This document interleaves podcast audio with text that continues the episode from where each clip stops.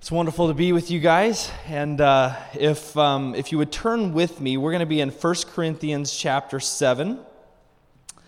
1 Corinthians chapter 7, we've been uh, um, going through the book of 1 Corinthians together, and we're going to keep on going through. And, you know, I'm, uh, I don't have like uh, 10 New Year's resolutions for you guys this morning. Our resolution is to know God's Word. Amen? So we're going to keep going through it. So, um, if you would look with me in chapter 7, verse, uh, verse 1, it says, Now concerning the things of which you wrote to me, it is good for a man not to touch a woman. Nevertheless, because of sexual immorality, let each man have his own wife, and let each woman have her own husband. Let the husband render to his wife the affection due her, and likewise also the wife to her husband. The wife does not have authority over her own body, but the husband does. And likewise, the husband does not have authority over his own body, but the wife does. Do not deprive one another except with consent for a time, that you may give yourselves to fasting and prayer and come together again, so that Satan does not tempt you because of your lack of self control. But I say this as a concession, not as a commandment, for I wish that all men were even as I myself. But each one has his own gift from God, one in this manner and another in that. But I say to the unmarried and to the widows, it is good for them if they remain even as I am. But if they cannot exercise self control, let them marry, for it is better to marry than to burn with passion. Would you pray with me? Lord, we thank you for, again, as, as we prayed earlier, this, this new year, more time that you've given us. And truly, Lord, our, our greatest resource that we have is not money, it's not possessions, it's not our body, it's the time that you've given us here on this earth. So, Lord, we pray that we would be even more faithful this year than we were in the last to you, that we would be good stewards of the time that you give us. And Lord, we pray this morning that as we talk about marriage, as we talk about this, this wonderful picture of you and your church, of you and your bride, Lord, that it would just enlighten our minds and our hearts as to your will for our lives, as to your love for us, and that we would see a clear and concise picture of your view of us as your children and as your bride. Lord, we love you. We thank you and we praise you for your word. And, and Lord, we want to hear your voice this morning. It's your word that we want to receive and to hear. So we ask that you would speak to each and every heart this morning. And in your name we pray. And we all said, Amen.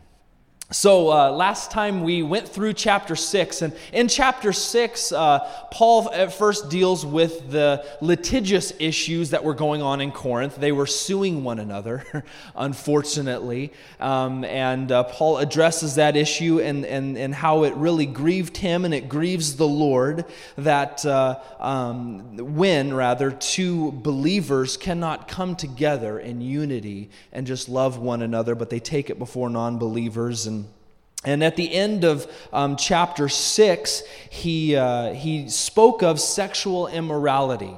And one of the issues in Corinth, in fact, in, in, the Corinthian culture, and I think it's good for us to understand this for this morning as we talk about marriage and we talk about the marriage relationship, it's good for us to understand that in the Corinthian culture, fornication was actually not even viewed as a bad thing. It doesn't even sound that far from our culture, does it? You know, fornication, that is sex outside of marriage, was not something that was looked at as bad. And so Paul has to deal with these people. These people are new believers, they're very young in the Lord. Um, they, they, they've been filled with the Spirit, they've been saved, but they still need to learn what it is to follow after Jesus Christ. And so they have these questions, and that's what Paul begins to deal with in verse 1. If you look there with me in verse 1 of chapter 7 he says, Now concerning the things of which you wrote to me. And so Paul had, uh, and it was common back then, they didn't have text messages like we do, right? You know, uh, if we want to get a hold of somebody, what do we do? We shoot them a text, right? Or, or they didn't even have email, you know. Um, uh, and and they uh, uh, they had they didn't even have the postal service like we do you know? I mean uh, there wasn't pony express even yet you know? And so they would write letters and sometimes it would take a great amount of time or they'd have to personally send it with someone traveling. So anyways it was a long process but paul wrote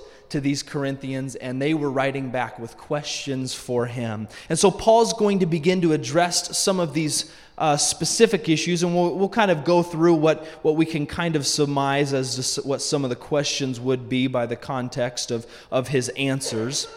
But the first principle he gives, look there again with me in verse 1. Um, right after he says, Now concerning the things of which I wrote to you, he says, It is good for a man not to touch a woman. So, what is, uh, here he gives a governing principle about uh, re- the relationship between males and females, right? And he says the governing rule is this it is good for that man, a man should not touch a woman. Now, again, in the Corinthian culture, they were very loose, they were very lax, and they were very worldly.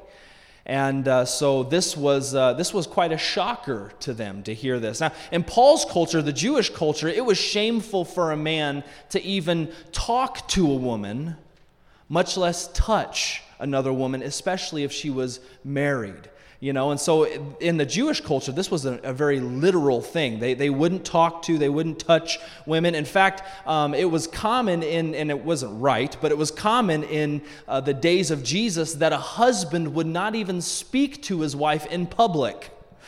I mean that's kind of how crazy they had it you know? But uh, but here paul says hey listen it's good for a man not to touch a woman. Nevertheless verse 2 because of sexual immorality, let each man have his own wife, and let each woman have her own husband. And so Paul acknowledges, he says, Hey, listen, I know that God has given these natural desires to man. And in fact, when God made man, before he made Eve, he made Adam, right? And what did he say right before he made Eve? He said, It is not good that man should be alone. And so God has given us these natural physical longings and desires for companionship. And so Paul says, hey, listen, I understand. Nevertheless, because of this sexual immorality, let each man have his own wife and let each woman have her own husband. I want to point out a couple of things here in verse 2 because there are some people who claim that the Bible doesn't teach that marriage is only for a man and a woman. But here, what does Paul say? He says, because of sexual immorality, let each man have his own wife. That's pretty specific, isn't it? That, that is, marriage is between a man and a woman. I want you to also notice the, um, uh, what, uh, what tense this is in. It is not in the plural. So this would also speak against polygamy, wouldn't it? Paul says, Let each man, singular, have his own wife, singular, and let each woman, singular, have her own husband, singular. And so Paul says, What God has designed for mankind is that there would be one woman and one man together. And that is to be the fulfillment of those desires that God has naturally made. In verse 3, he goes on. Let the husband render to his wife the affection due her, and likewise also the wife to her husband. The wife does not have authority over her own body, but the husband does. And likewise, the husband does not have authority over his own body, but the wife does. In verse 3, Paul begins to give instruction as to how the marriage relationship should work. And the first thing he points out is this is that husbands, you are to render or to give your wife the affection. Notice what he notice the word he uses. He says, do her. Notice Paul does not say that husbands, you're to give the affection that your wife earns from you. Do you notice that? That Paul doesn't say that she's got to work for it, and when she works for it, you give it to her. That affection that she craves, that she desires. Wives, do you desire affection from your husband? Of course you do. It's natural, isn't it? And in fact, and I, I don't know where you have worked before. I've, I've worked on construction sites. I've worked with, and I'm sure you have a job too, where you encounter non believers, right? And you talk with them. And what, are, what do they often complain about? What's usually the number one thing that they complain about? It's, it's usually their spouse, isn't it? The ladies, they often talk about their husbands, and I can't believe how boneheaded my husband is, is blah, blah, blah, blah, blah. And sometimes, guys, we deserve it, right? And then the husbands, what do they do?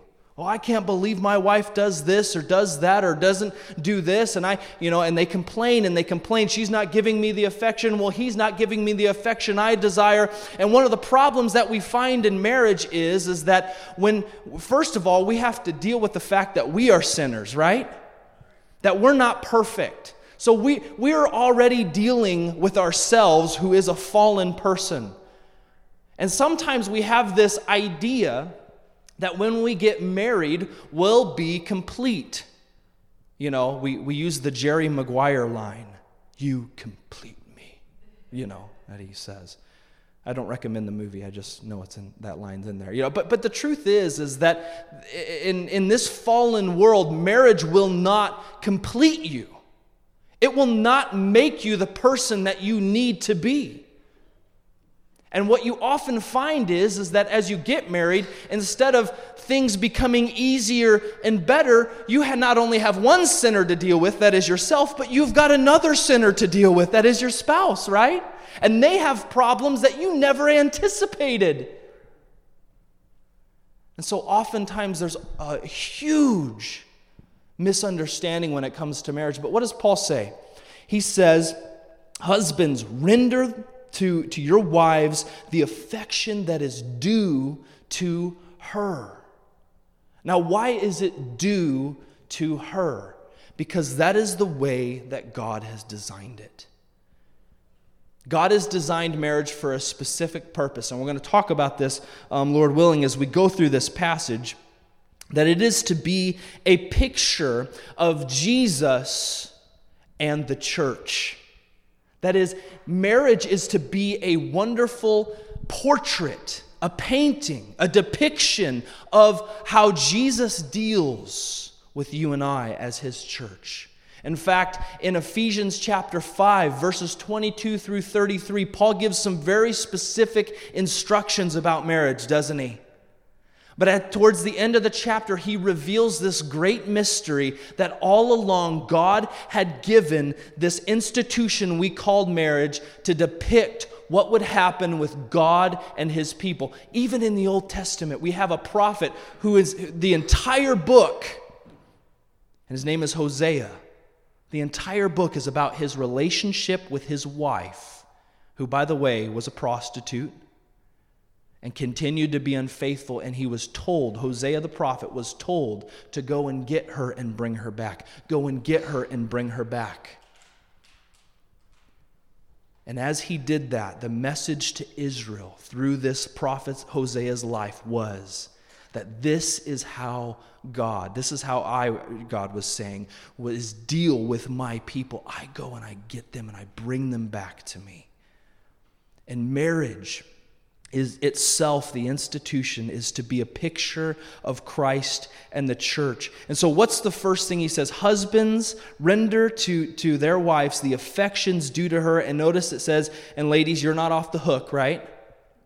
This isn't just a one sided thing. You know, I've, I've heard people say that marriage is a 50 50 endeavor. It's not, it's 100% and 100%. He says, and likewise also the wife to her husband. Notice what he says in verse 4 the wife does not have authority over her own body. Now, my goodness, if you go to a feminist rally and quote this verse, you'll probably be stoned, won't you? But be sure you quote the whole verse. Because here it says, the wife does not have authority over her own body, but the husband does. And likewise, the husband does not have authority over his own body, but the wife does. What is supposed to be happening in this institution of marriage? There is an exchanging of authority. Before you're married, you are the governor of your body, right? And as a Christian, the Lord is always Lord over all. But in the sense of intimacy, in the sense of living and living with someone, when you get married, what you do with that covenant is you hand over the authority of your body to your spouse. That is, what was once yours now becomes theirs. You don't have authority over it anymore. And vice versa. What was once theirs becomes yours. So, what does this mean? Well, of course, that means that you can't just go out and do whatever you want, right? That you are someone else's. And why did God design it this way? In Romans chapter 12, the very verse that Pastor Chuck read at the end, if you were listening, what does God's word exhort us to do? He says, Therefore, I beseech you, there, I beseech you, therefore, brethren, by the mercies of God, to what? To present your bodies as a living sacrifice unto the Lord, holy and acceptable, for this is your reasonable service. So, what do we do? What are we to do in our relationship with Christ? We are to offer our bodies to Him as a living sacrifice, right? Now, think about this. Did God offer his body to you and me? He did, didn't he?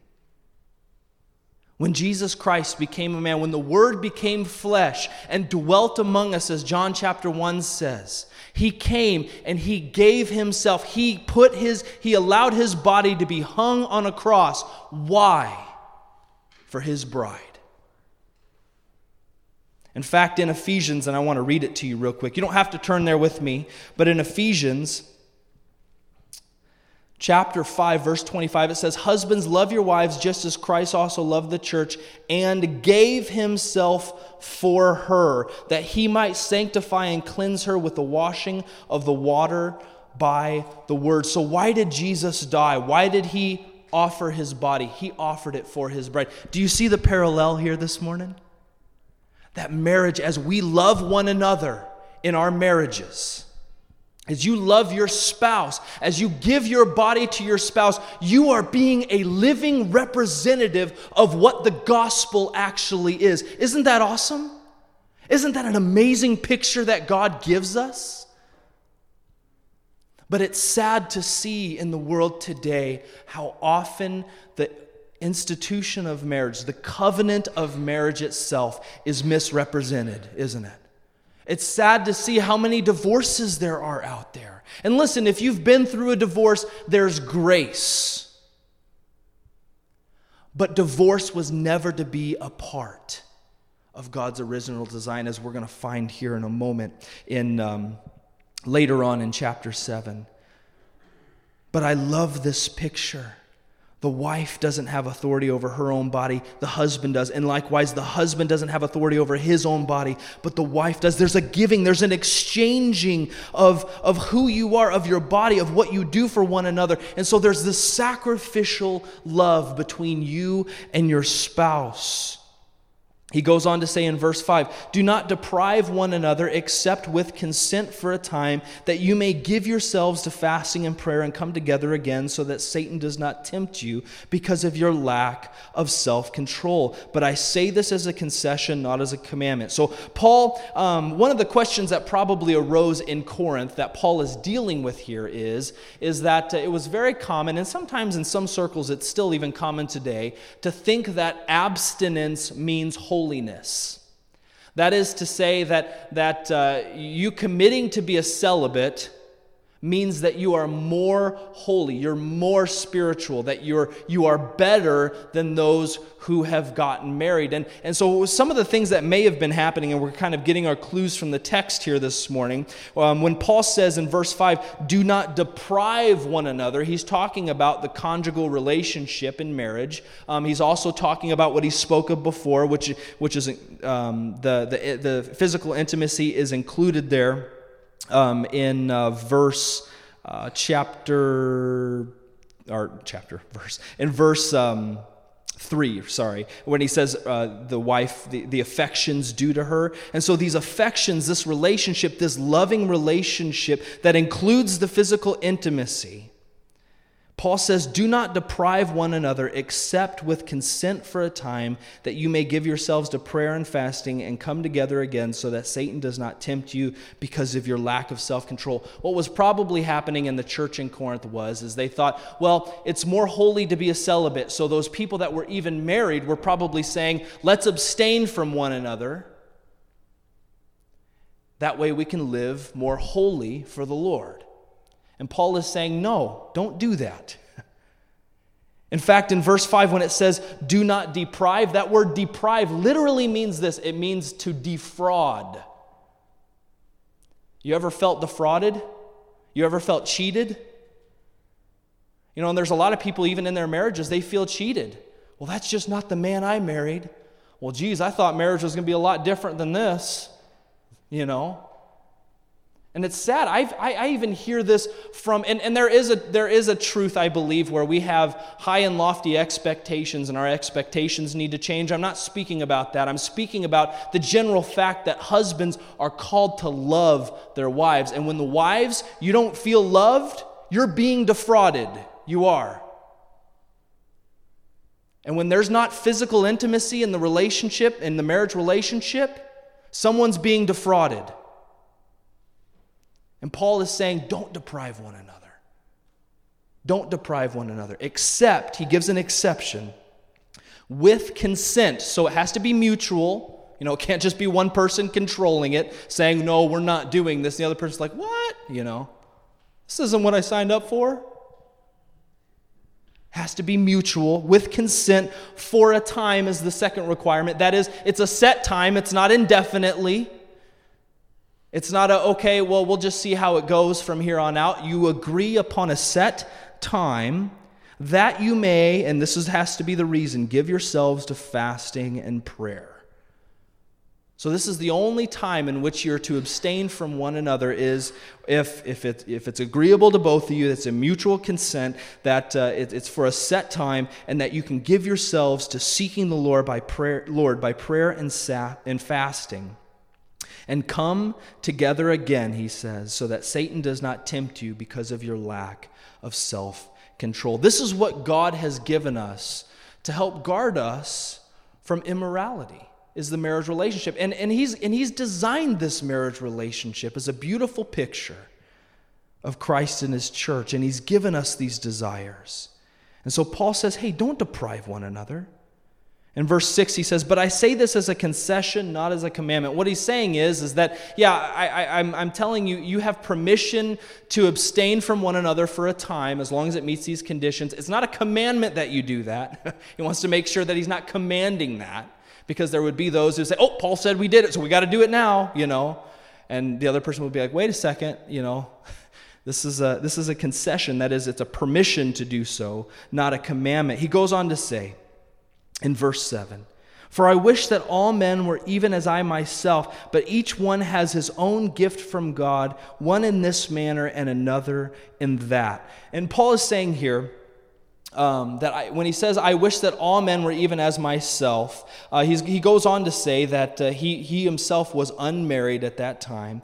Um, but he acknowledges in verse 7 that each one has his own gift from God, one in this manner and another in that.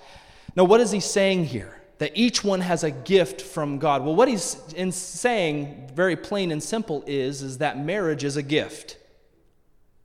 And so is celibacy. And God chooses to give different people different gifts.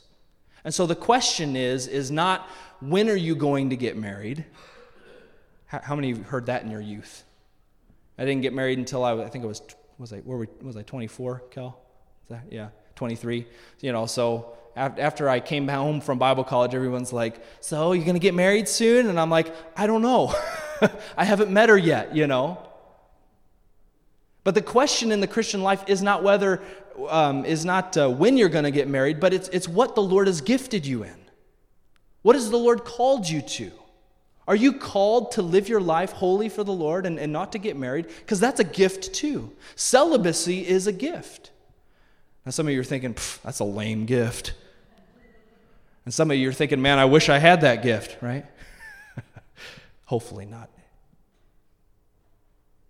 But you know, the idea in the world that you have to do these certain things is just not the biblical way of doing them. And what Paul addresses here is, is that God gives you the strength to fulfill the calling which he calls you to fulfill. And that is to say that, that what God calls you to do, where he guides, he provides. What he leads you to do, he's going to give you the gift and the strength to carry out that calling. And so um, he goes on to say, But I say to the unmarried in verse 8, and, and to the widows, it is good for them if they remain even as I am. So there, Paul saying he's unmarried. Um, but if they cannot exercise self control, let them marry, for it's better to marry than to burn with passion. And so Paul's a practical guy. He's not, he's not a. Um, uh, you know, just a theoretical theologian up in the up in the sky saying, giving us all these principles. He's like, you know what? Listen, I understand what God gives you as a gift. You're going you're going to understand how by by uh, by your desire and your passion. Now, I, I think everybody, even if you're called to be a celibate, even if you're called to be single for the Lord, that there are going to be times where you desire a spouse. And I don't think Paul is saying if you ever have an inkling to get married, that that's God's will for you, you should get married. But notice what he says here when he says, For it's better to marry than to burn. I think everybody feels the heat, so to speak, of wanting to get married. That is, they, they want to go and, and, and they have that desire, but there's a difference between a burning desire and something that's, huh, yeah, that might be nice. And so Paul is saying, hey, it's better for those widows and those who are unmarried if they remain even as I am. But if they cannot exercise self control, and I don't believe he's using that derogatory, again, I, or in a bad way, as saying, oh, if you're, I guess if you're weak, go ahead and get married, you know, because he acknowledged in verse 7 that it is, it is a gift, right? And so he said, you know, if you realize that you can't, you can't control this desire, that, that, that it's burning within you for a spouse, then it's better for you to get married. And that's essentially what he's saying here. And so in verse 10, he goes on. He begins to address those that are married. He says, Now to the married I command, yet not I, but the Lord. A wife is not to depart from her husband, but even if she does depart, let her remain unmarried or be reconciled to her husband. And a husband is not to divorce his wife. But to the rest, not I, the, uh, to the rest I, sorry, not the Lord, say, If any brother has a wife who does not believe and she is willing to live with him, let him not divorce her. And a woman who has a husband who does not believe, if he is willing to live with her, let her not divorce him. For the unbelieving husband is sanctified by the wife, and the believing wife is sanctified by the husband. Otherwise, your children would be unclean. But now they are holy. But if the unbeliever departs, let him depart, or a brother or a brother or sister is not under bondage in such cases, but God has called us to peace. For how do you know, O wife, whether you will save your husband, or how do you know, O husband, whether you will save your wife? So Paul now addresses two different classes of married people. And in God's eyes, there's only two classes. There are those who are married to believers and are believers themselves, and there are those who are believers and are married to unbelievers. Those are the two who, whom he's speaking to. And of course, he doesn't speak to those who are both unbelievers because they're not following the Lord yet anyway. They need to hear the gospel and get saved, right? But uh, Paul, Paul is addressing this issue because no doubt there were people in Corinth who, when they got saved, and, and I'm sure you know people, and maybe you're one of them, who, when you got saved, your spouse was not a believer, right? Maybe you got saved first in your marriage relationship. And the question is, is what, what should we do then, right? I'm married to an unbeliever, and God's word, you know, it, it's, it's, it's, uh, it would be better not to be married to an unbeliever. So, what should I do? Get a divorce? Well, Paul's, Paul's um, counsel to that, uh, to those who are married to unbelievers, is, is that if they're willing to live with her, let her not divorce him. And the same with the husband. If the, unbelie- uh, if, if the husband is saved and she's willing to live with him, don't let them divorce him. But let's back up here in verse 10 he says um, in, in verse 10, he says, Now to the married I command, yet not I, but the Lord. A wife is not to depart from her husband, but even if she does depart, let her remain unmarried or be reconciled to her husband, and a husband is not to divorce his wife. So, what's the counsel to those who are believers and are married? It's that you're not to depart, right? A husband is not to file divorce papers to his wife, and a wife is not to depart and divorce her husband. And even if there is a separation, if they're both believers, they're not to go get married to other people. He says, let them remain uh, unmarried or be reconciled to her husband, and a husband is not to divorce his wife. And so, if you're both believers, now, just, and, and we understand this as well, just because someone claims to be a believer doesn't mean they are, right? And I have met people, I know people, um, I know people people who are very near and dear to my heart who have married other people and they said, well, they said they were a Christian and now they claim they're not.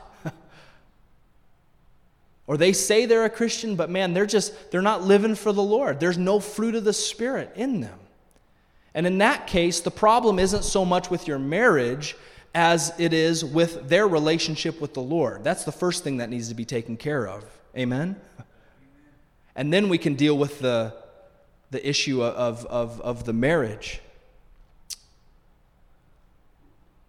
But the picture here is qu- uh, quite a beautiful one.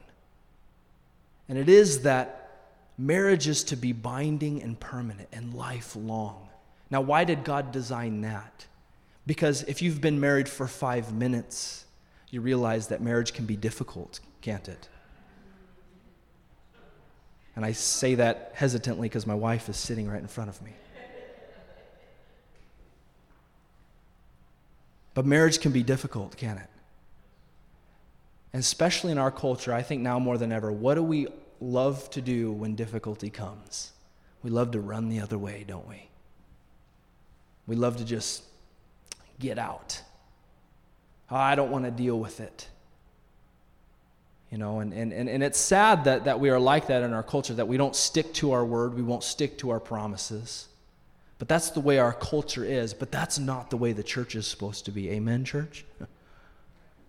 We're to stick to our promises.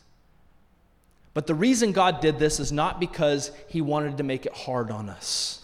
God's not a cosmic killjoy up there sitting, sitting in heaven, ready to throw lightning bolts down at you and laugh at you when things get difficult. He's not like that. He's a loving father with a purpose in everything that he does. And what is the purpose for the permanence of marriage? It's to depict God's commitment to you. Maybe this morning you feel as if God's forsaken you.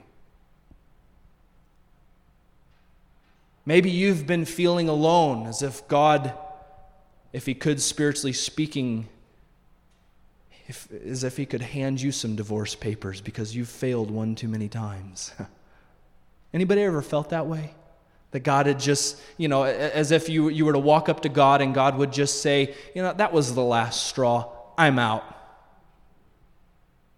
I think we all have. Because we all continue to struggle with sin. And our enemy wants to make sure we feel condemned about it, doesn't he? He wants to drive us away from the very one who can save us. But what does Scripture say? Scripture says there is therefore now no condemnation for those who are in Christ Jesus. And God says, I will never leave you or forsake you. God says, Come now, let us reason together, says the Lord. Though your sins are as scarlet, I will make them white as snow. He doesn't cast out the broken, He doesn't scorn the sinner. He says, Come. He says, Come closer. That's completely opposite to our response, right? When something's dirty, we want to say, get away. I grew up with dogs. Every time they rolled in something dead or stinky, it was get away. What does God do? He says, Come here, I'm going to clean you. I'm going to love you. because my commitment to you is not something that I just flippantly cast aside. It's eternal. Jesus said, My sheep are in my hand, and they shall never perish. You're secure in your relationship with Him. So, the purpose of marriage being permanent is not so that we can go, oh, I wish God didn't do that. It's so hard. It's so that we could see a picture of how God looks at us. And indeed, there are times where it's hard.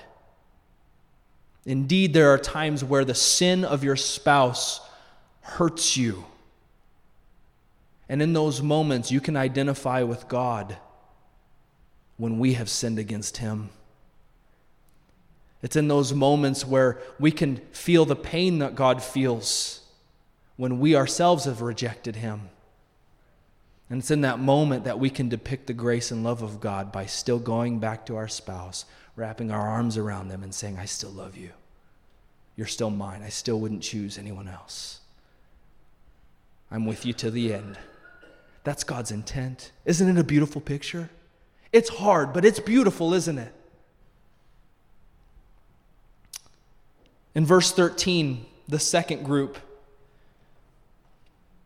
or I'm sorry, starting in verse 12, the second group is, But the rest, not I, not the Lord, say. In other words, there isn't a direct commandment from God for this. But as, as, as his apostle, he's, he's giving us instruction here. Says, If any brother has a wife who does not believe and she is willing to live with him, let him not divorce her. And if a woman who has a husband, um, who does not believe, if he is willing to live with her, let him not divorce him. For the unbelieving husband is sanctified by the wife, and the believing husband is sanctified, uh, or the believing wife is sanctified by the husband. Otherwise, your children would be unclean, but now they are holy. So, what do you do? You're stuck in this situation, and it's, it's hard. Maybe you've been there, maybe you're there. It's hard, it's not easy. But if they're willing to live with you, what does Paul say? He says, This is my counsel. And I, and I believe in, in that phrase when he says willing to live, he's speaking of willing to live in, in not, not in, a, uh, in, a, in, a, in an abusive way, you know. If they're willing to live with you, that is, they're willing to live in that relationship. So if you're maybe if you're, you're being abused by a non-believing spouse, it may be time to, to separate get out of a dangerous situation. But here Paul says if they're willing to live with you, allow them to remain. Remain with them. And what is the reason? Verse 14 For the unbelieving husband is sanctified, that is set apart by the wife. The unbelieving wife is sanctified or set apart by the husband. Otherwise, your children would be unclean, but now they are holy. What is he saying here? Is he saying that, that the non believing spouse will be saved because of the salvation of the believing spouse? No, he's not saying that. When he says holy, he's not speaking of Christ's holiness. That only comes through a personal relationship with Jesus Christ. He's speaking of the benefits that come from being around God's people. And let me give you a couple illustrations of that. You remember when Joseph was sold into slavery, right? Recall that story? Joseph, the favorite son, coat of many colors, we often say, his multifaceted coat a sign of authority and power was given to Joseph, the youngest son. His brothers got jealous, sell him into slavery. Where does he go? Potiphar's house, right? And what happens in Potiphar's house because Joseph is there? Potiphar's house gets blessed. Potiphar sees the, the blessing that's upon Joseph's life, and what happens? He brings him up and he makes him the head of his house.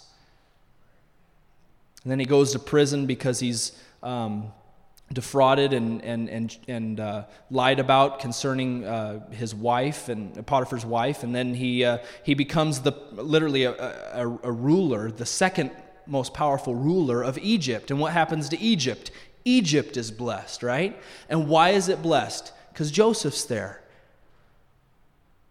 And why is Joseph there? Because God put him there to bless Egypt and Joseph's family through Egypt.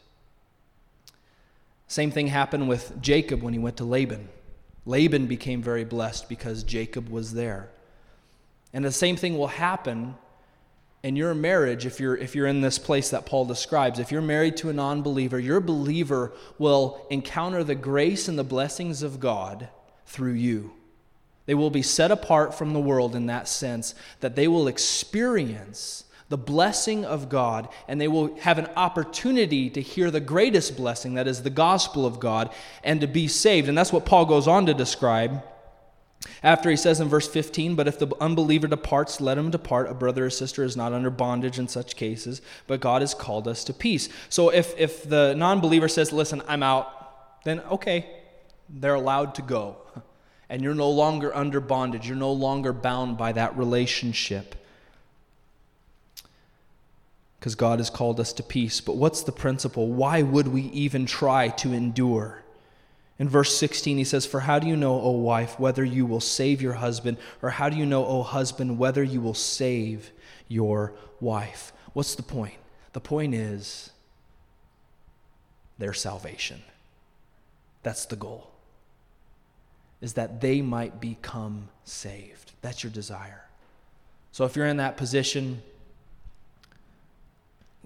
we'll pray for you. It's tough. But keep persevering and keep seeking the Lord and keep praying for your spouse.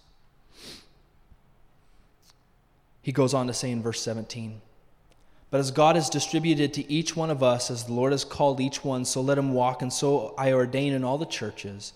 Was anyone called while circumcised? Let him not become uncircumcised. Was anyone called while uncircumcised? Let him not be circumcised. Circumcision is nothing, and uncircumcision is nothing, but keeping the commandments of God is what matters.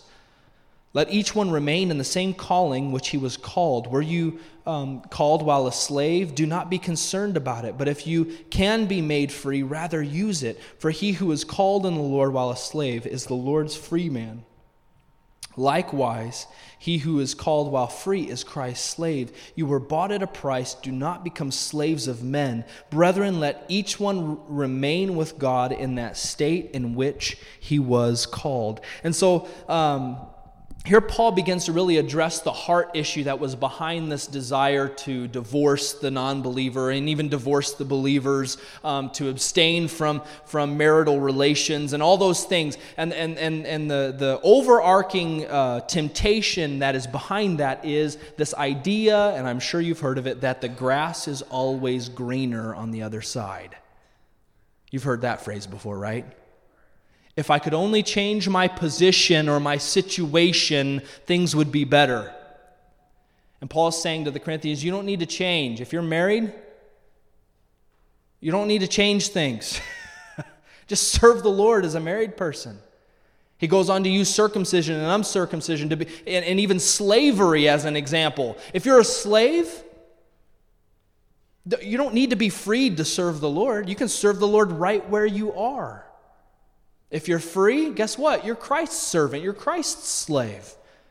Don't become a slave of men. In other words, don't let men and the situations that others may put you in, or maybe you've put yourself in, dictate how you live your life. Because that's what we're saying when we're saying the grass is greener over there, right? Is that if my situation was different, I could live or be different.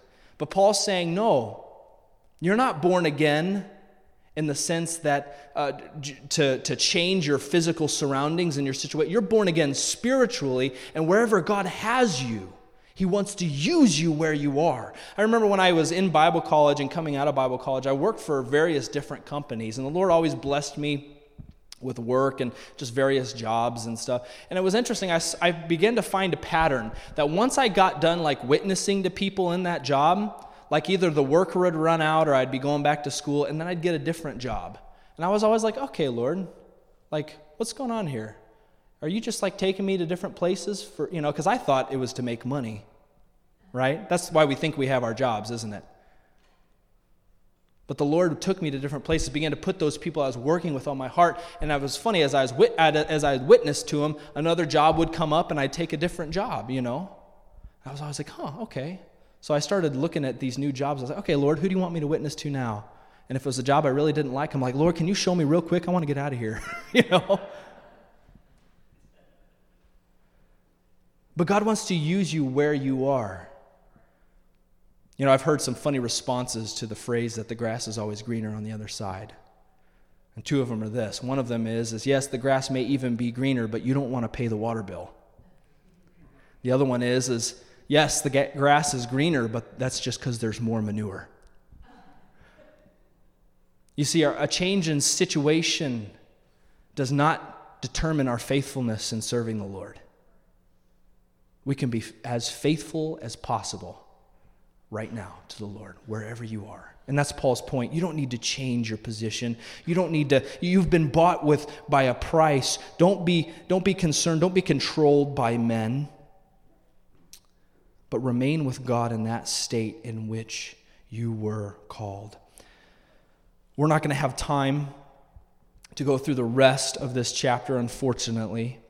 But I want to back up just a minute to show you what I believe is one more picture of Christ and the church and the world. What was the only condition that Paul gave? And we know, we know um, Jesus gives the condition in Matthew, I believe it is, of if, if a spouse um, uh, commits sexual immorality, that that is, that is justifiable grounds for divorce. But here Paul gives only one condition and that condition is, is that if the person is an unbeliever and desires to leave the relationship, right? That's the only condition for separation. And what's the only condition for separation from eternal life? It's when you're an unbeliever and you choose to leave. What does God do?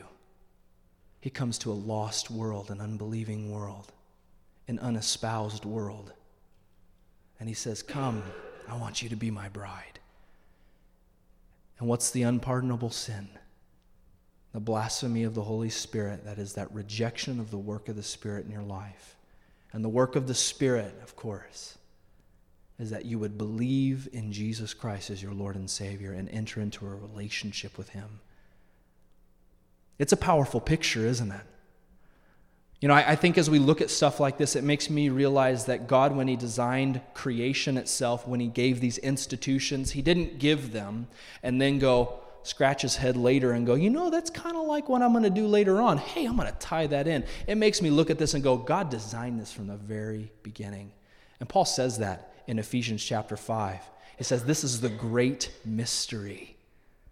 Isn't it awesome that we can look back at all these things and go, oh, that's why? If you were, if you were before Christ, living in the age of uh, where, where Israel were the people of God and you had to go to the temple, you did all of these miraculous, the, not, maybe not miraculous, but you did all these awesome things that were signs to the, to the coming Messiah. And, and with most of them, you had no clue as to what they represented. You were just being obedient to the Lord. But we can look back and we can go, oh, that's why. That's pretty neat. The Lord's so gracious. We live in such an amazing time to serve the Lord. And never forget that God's design for marriage is not it's not created for your happiness. Unfortunately, sometimes, right? Marriage is not created to make you feel good. It's created to show the world the gospel. We have an awesome responsibility, don't we, married couples? To show the world the gospel, even through our relationships. So when you're at work, ladies, and the girls start complaining about their husbands, you can just speak well of yours. And you can say, you know what? I honor, I, I respect my husband because, man, you know, that's that's what, that's what the church is supposed to do with Jesus.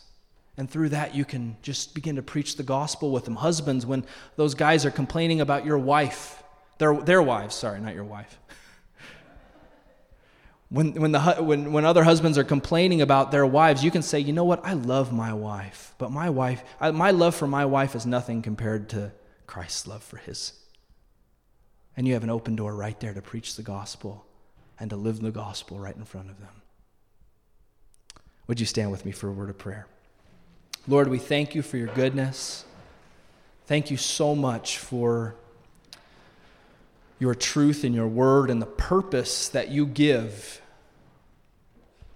Lord, that we don't have to live, live this life and do these things in a mundane and meaningless way, that we don't have to keep these covenants without purpose when it gets hard, that we can look at your word and we can go, you know what? I want to live the gospel and I want to be a representation of Jesus, of my Lord, and what he's done for me is so much greater than anything I could do for my spouse or anyone else. My debt to him far surpasses anyone's, anyone's debt to me.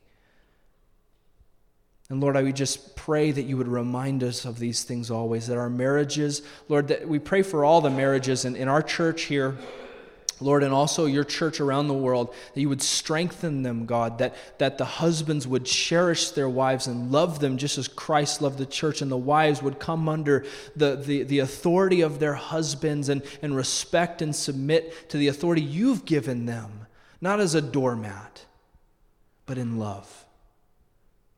Lord, we just thank you. We love you. We praise you. We give you glory. And we give you our marriages. We give you our kids, Lord. And, and there's so many things that we have to be thankful for. And as we face this new year, Lord, help us to live and to walk with you. And in your name we pray.